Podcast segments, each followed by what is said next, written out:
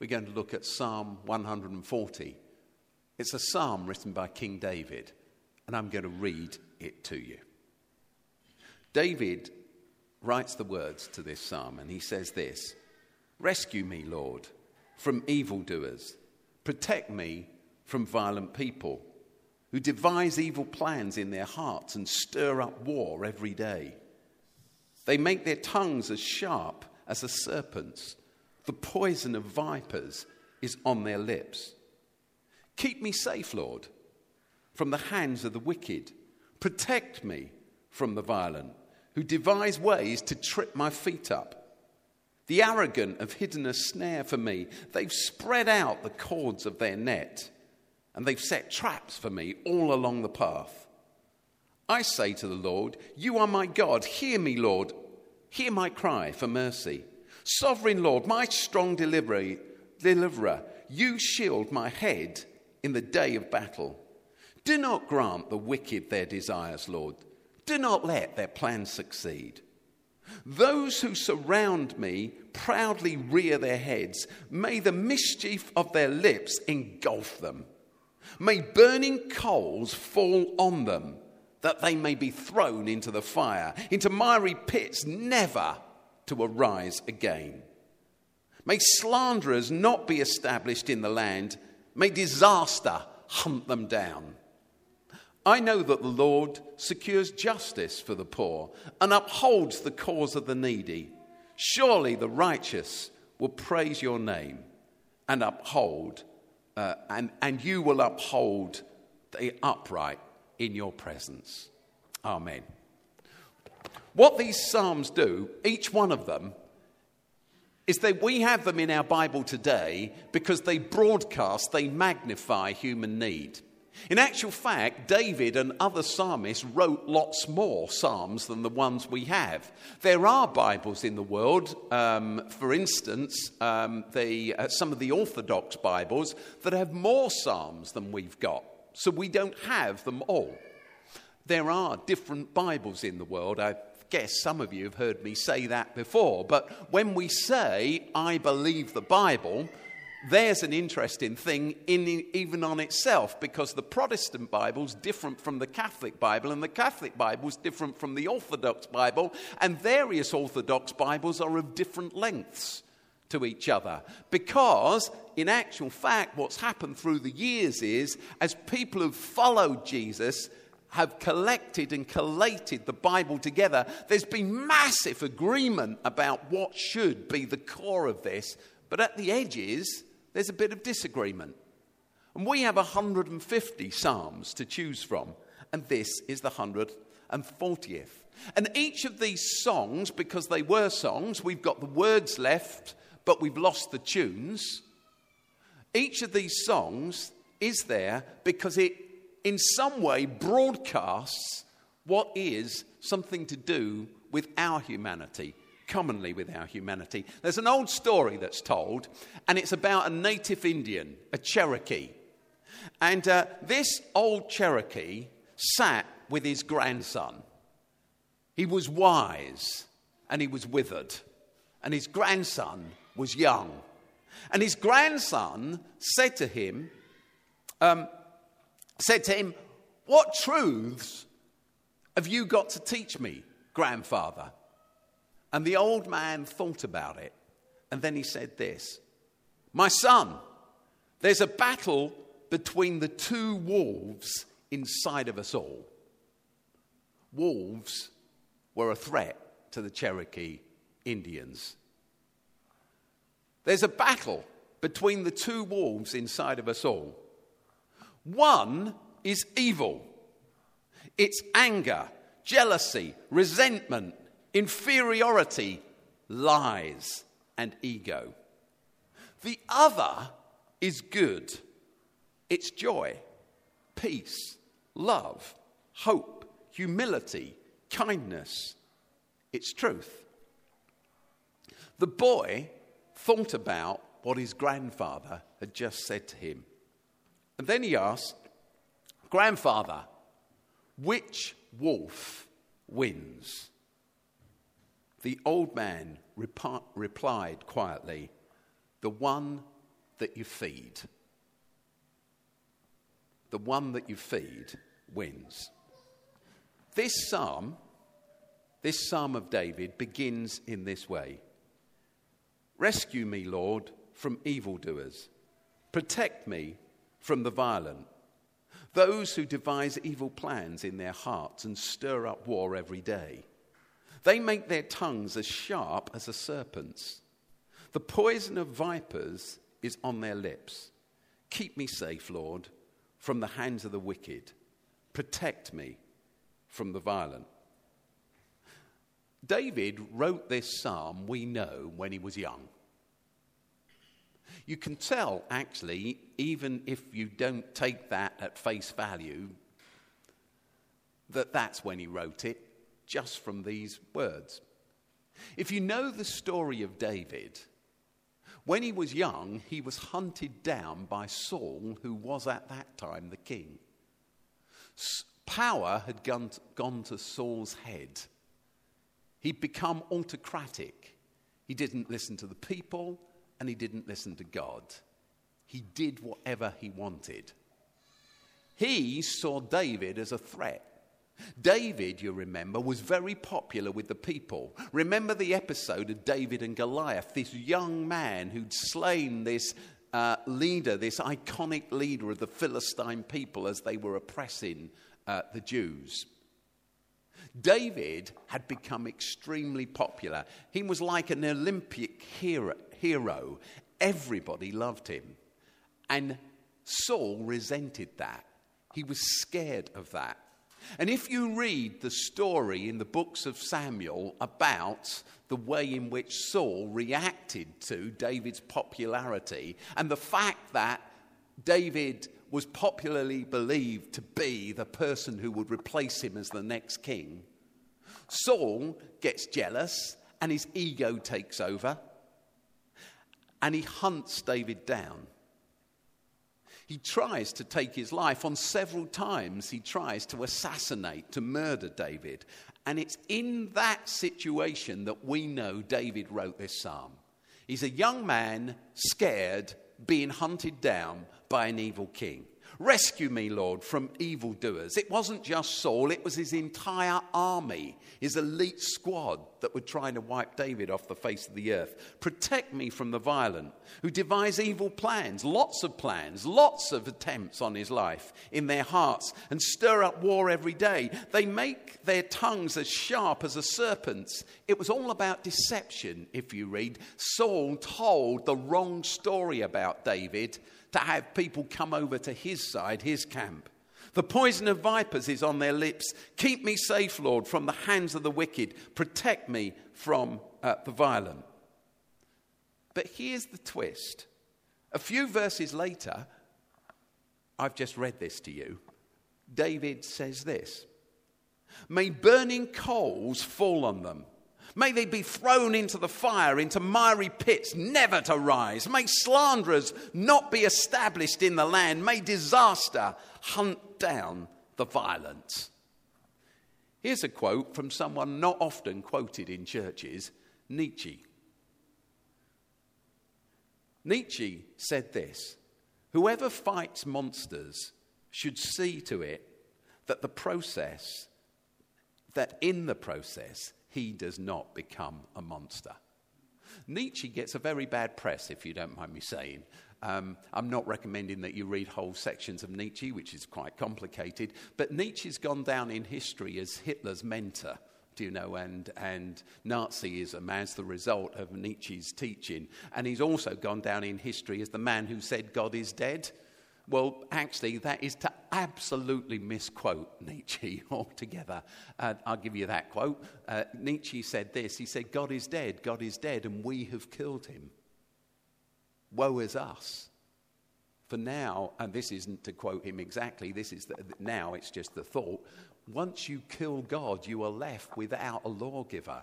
Once God is gone, there is no restraint on humanity. We have killed gods. That's what he actually said.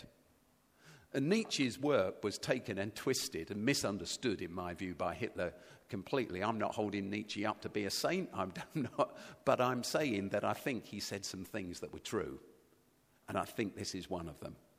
Whoever fights monsters should see to it that in the process he does not become a monster. I um, showed um, a couple of American friends with Cornelia last weekend along the South Bank, and we got to the Globe Theatre. And uh, as we got to the Globe Theatre, the American guy that we were with, George, he started reciting lines from various uh, Shakespearean plays. He loved Shakespeare. They just stood outside the Globe and said, Is this it? Is this where, where Shakespeare was?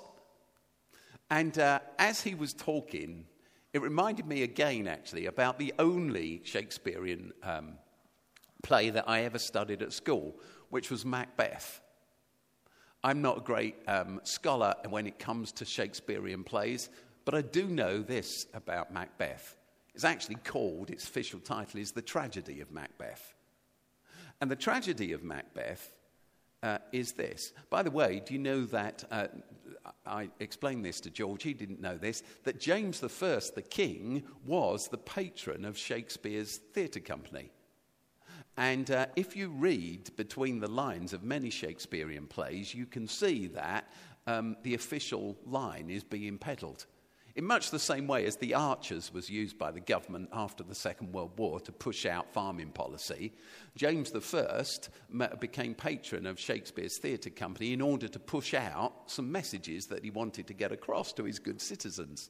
And Macbeth is a fine example of exactly that the tragedy of Macbeth. Macbeth starts, as some of you will know, as a wonderful, brave, upright, moral soldier. Uh, he's an officer. Uh, eh, eh, he's an officer in the Scottish Army. He's a general, in fact. But he gets a prophecy from a group of witches, the witches of Endor. And the witches tell him that one day he will become the King of Scotland. He goes to his wife, Lady Macbeth, and he, he's upstanding, he's outright, he wants to serve his country, he wants to do what's right. He's through and through a guy who, who works for others and serves the king. But he goes to his wife and he tells his wife what the witches have said to him, and his wife can't wait to be queen. And slowly, what unpacks over uh, the remainder of the play, as many of you will know, is that he becomes consumed by ambition. And this is spurred into action by his wife, who's looking for a bigger pay packet. I guess. And in the end, Mac- Macbeth murders the King of Scotland, King Duncan. And he takes the throne for himself. And you may think that's the end of the story, but remember, it's James I that's paying for this. It's James I that's putting out the message. And Macbeth becomes racked by guilt and eventually paranoia because of what he's done. And therefore, he hears all sorts of whispers and he becomes very suspicious. And he engages in, a system, in the systematic murder of anyone who he su- suspects might know the truth and stand in his way. As one murder follows another, the next murder has to come. The further he goes down this route, the more suspicion is created and the more tyrannical he becomes. And the end of the story, why it's called the tragedy of Macbeth, is the story ends with a bloodbath and a consequent civil war that take Macbeth and his wife into the realms of madness and eventually their own deaths. The plot for the play, in some ways, picks up some of the threads of the story of David. Because David starts out as someone who wants to serve. Rescue me from evildoers, Lord. And he has this message that we've just seen, may burning coals fall on them who seek to betray me. May they be thrown into the fire, into miry pits, never to rise. May slanderers not be established in the land. May disaster hunt down the violent. That's where he starts. Pretty unforgiving and pretty black and white. But he starts in this place where he wants to do what's right. Things go wrong for David. As he gets more power, as he becomes king, he comes to believe that he can have anything he wants. And I don't need to rehearse with you the story of David and the prophet Nathan and the woman called Bathsheba and Uriah, her husband. Because David, now king, now in power, one day sees Bathsheba, who is very beautiful and is married to Uriah, bathing naked on a rooftop. And he desires her. And he orders people to go get her and bring her to him. And she comes and he has sex with her. And she becomes pregnant. And once she's become pregnant, David wonders what to do about this. So he decides to cover it all up. And he gets Uriah back from the war and he invites Uriah to go home for the night. And in days before DNA testing was readily available, he believes that they'll sleep together and then it will all be passed off as a pregnancy within their marriage. But Uriah is loyal to him and won't go home and won't do this thing. And David becomes more and more panicky. He's got to cover this thing up. So in the end, he sends Uriah back to the front line and he says to Joab, who's his chief of staff, put him right in the most dangerous place on the front line and ensure that he dies in battle. And Uriah does die in battle, and then David marries Bathsheba, and the child is born. The reality is that once David starts traveling that route, he has to do more and more and more to cover himself and his story. It's a strange thing, isn't it? We say that David committed adultery. He didn't really commit adultery. I suppose technically it was. It was a one day stand, it was a one afternoon stand. It was sex, and that's all it was gratuitous sex, because that's what he wanted. But it was more than that. We don't know that Bathsheba was willing in this, so it was sexual harassment as well, and it may have even been rape. It was sexual harassment and it was rape. But then he has to cover the whole thing up. And so he invents this whole conspiracy. And this cons- conspiracy thing is all about deception. And eventually it's about murder as well. David's sins are adultery, sexual harassment, possibly rape, deception, and murder. At that point, Nathan, the prophet, comes and exposes what he's done. He doesn't confess, he doesn't own up, he keeps it quiet, but Nathan knows and Nathan comes. And David writes a different psalm. And it begins in this way Psalm 51 Have mercy on me, O God, according to your unfailing love. According to your great compassion, blot out my transgressions. Wash away my iniquity and cleanse me from my sin. If you compare that to Psalm 140. It's extraordinary. In Psalm 140, David is saying, Blot out the evildoers, wipe them out, don't let them possess the land, send them down into the miry pits. There is no forgiveness and no help for them. Rescue me, Lord, from what they're trying to do to me because I'm innocent, but punish them forever. Here, the years have gone past, and now he's in a position where he is the transgressor. Have mercy on me, Lord, according to your unfailing love, according to your great compassion. Blot out my transgressions, wash them away. You know I'm a good guy. He goes on to say in Psalm 51 Don't take your Holy Spirit from me. Wash me white as, as snow. Forgive me, and I'll serve you. Here is a middle of a story that, about Jesus. It's from John's Gospel, chapter 8. And it's when a woman was brought to Jesus by some Pharisees and she'd been caught committing adultery uh, with a man, they only brought the woman, the man was not brought. So that's who the they are. They were trying to trap him, Jesus, into saying something they could use against him. But Jesus stooped down and wrote in the dust with his finger. They kept demanding an answer Is she guilty? So he stood up again and he said, All right, but let no one, but let the one who has never sinned throw the first stone. They wanted to stone her to death because of what she'd done. She'd been caught committing adultery. Then he stooped down again and he wrote in the dust. And then there's verse 9. I've made it bigger. When the accusers heard this, they slipped away one by one, beginning with the oldest, until only Jesus was left in the middle of the crowd. Power, they say, corrupts.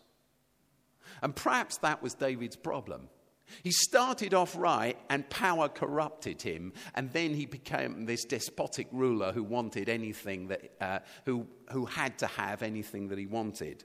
Power corrupts. The young are idealistic, but age makes you complacent. That's one way of reading this whole story, isn't it? David, rescue me, Lord, keep me safe, because I'm your man. Punish the evildoers. But later on in power, he's complacent and he's corrupt. The young are idealistic, but age makes you complacent. I put it to you, though, that this story is not about that, it's about something else. When the accusers listened to what Jesus said, the one of you who is without sin, let him cast the first stone, they slipped away, beginning with the oldest. Certainly, my experience of walking with Jesus over these years is the older I get, the more I know that I'm only in this by God's grace. I am not the kind of person who should be leading a church. I'm not the kind of person you probably think I am. I'm not the kind of person whose life's kind of all together and etc. I am the kind of person who struggles like you. And I think that what I have learned over the years is not to cast the first stone. Because if I cast the first stone, there's a whole load of them that really deserve to be lobbed right back at me. I am one of the oldest who would slip away in the crowd, for I would, ne- I would not seek to condemn. I have learned that there's a big difference between my best moments and my worst moments. I've learned that if I'm judged by my worst moments, I'm done and I'm finished. And I'm looking out at you, and I know you're all in the same boat. I know you're the kind of people who, like me, don't want your thoughts and your week's life broadcast on this screen. We are not those who we've claimed to be. And rather than believing that David, when he wrote Psalm 140, and he said, Rescue me from these evildoers and send those terrible evildoers down into hell and give them the worst time. Actually, I believe that what happened to David over the years is he made many mistakes, not just the one with Bathsheba. And he came to believe something different about life that we're all broken, that we're all scarred and that actually we're dependent on people's forgiveness of us every day of our lives. Here's a quote from um, a Bulgarian uh, philosopher whose name I'm not even going to try to pronounce, but um, I, uh, I read this just the other week. He's a sociologist, philosopher. He's still alive, he's 77. People who believe themselves to be the incarnation of good have a distorted view of the world. I think that's a particular danger with Christians, and a particular danger actually with evangelical Christians who believe they know what's right about everything, who have a moral viewpoint on absolutely everything, which conveniently always includes their behavior, but normally excludes other people's behavior or beliefs. I believe that that's a cult in the end In the end, what is a cult?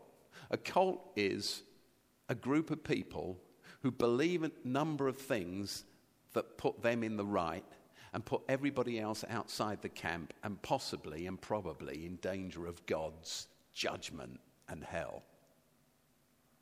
I believe that that's a cult. Rather, I believe it's our task in life to walk humbly with God in recognition of our own failings and stumblings and extend to others mercy, which isn't to turn a blind eye to what's wrong. Over these last two weeks, I've been on jury service at the Old Bailey, and I've listened to a story of huge complexity. And I realize that people fail and fail badly and deceive. And I'm not suggesting for one minute we create a society where we do not see wrong and sin for what it is. But I am suggesting that we create a society that is willing to find ways of forgiveness and working forward with people. Pope Francis put it like this Only when we come to understand, in the light of the, uh, in the, light of the cross, the evil we are capable of and have even become part of, can we experience true remorse and true repentance. In my job, and with this I'm going to finish and leave us with a little bit of time to think. You can't believe, or perhaps you can, my job in leadership of Oasis, with thousands of so, I'm not talking about here, I'm talking about thousands of people working for Oasis. The percentage of time in my job that is taken just rebuilding relationships that have broken.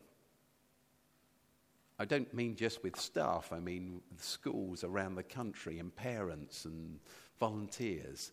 The amount of time, if you take out of my week, I reckon on any week it's probably 50% of my time that's just spent sitting down saying, well, I'm not sure he meant that when he, when he wrote that. And I'm not sure she meant that. And perhaps we can see a different way. And perhaps he's not quite as stupid as you think he is. And perhaps actually you should be listening to what she has to say. And it all comes from a place that believes I am right and everybody else is wrong. In David's second psalm, Psalm 51, rather confl- confusingly because it comes before Psalm 140, he goes on to say, I know my transgressions, and my sin is always before me. Against you and only you, Lord, he's saying, have I sinned and done what's evil in your sight. So you are right in your verdict, and you are justified when you judge. Surely I was sinful at birth, sinful from the time my mother conceived me. Yet you desired faithfulness even in the womb. You taught me wisdom in that secret place. Cleanse me with hyssop, and I shall be clean. Wash me, and I shall be whiter than snow. An old Cherokee told his grandson, My son, there's a battle within you, between the wolves. One is evil, it's anger, jealousy, resentment, inferiority, lies, and ego. The other wolf is good. It is joy and peace and love and hope and humility and kindness and truth. The boy thought about it and then asked, Grandfather, which wolf wins? The old man replied gently, The one you feed. Let's pray.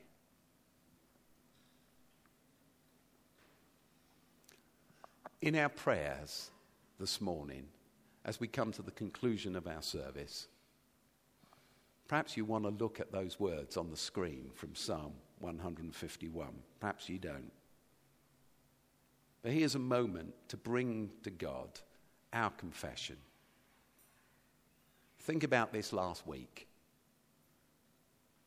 situations you found yourself in, the conversations you found yourself in, the stuff you found yourself watching, researching, the thoughts you've had, the actions that you've planned.